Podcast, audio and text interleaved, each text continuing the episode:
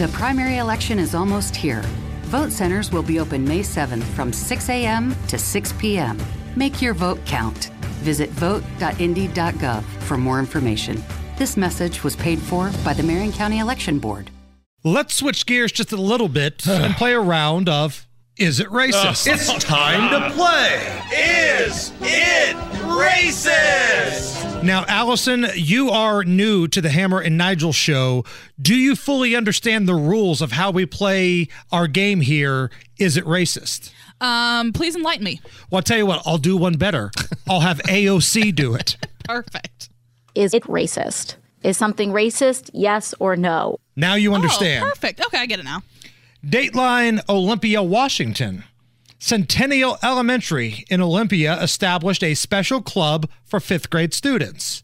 The B I P O C, B I P O C, Black Indigenous People of Color Student Group. Principal Shannon Ritter says, quote, "This space allows B I P O C students to hang out, check in, possibly talk about their experiences, blah, blah, blah, blah, blah, blah.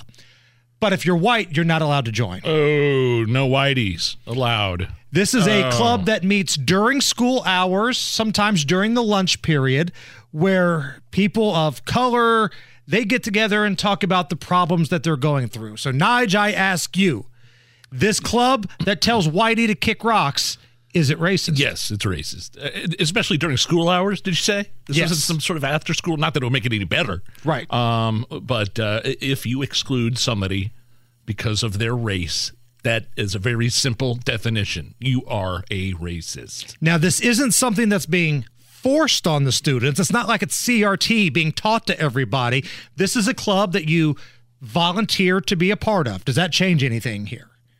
Because these no. kids volunteer to say, yes, we want to be in the club. So I don't know how many white kids would be running to be part of the club, but if one were, they could not be a part of it. If you were excluded because of your race, especially in a state school system, uh, that's racist. It's, it's pretty simple once you think about it. You know, a lot of people think this is a racist country. We elected Barack Obama not once, but twice. And with the State of the Union being tonight, I think now is the perfect time for another edition of Great Moments oh, in Presidential Speeches. Please. Great Moments in Presidential Speeches. Someday, years from now, our children will run on batteries made in Korea. Great oh. Moments in Presidential Speeches.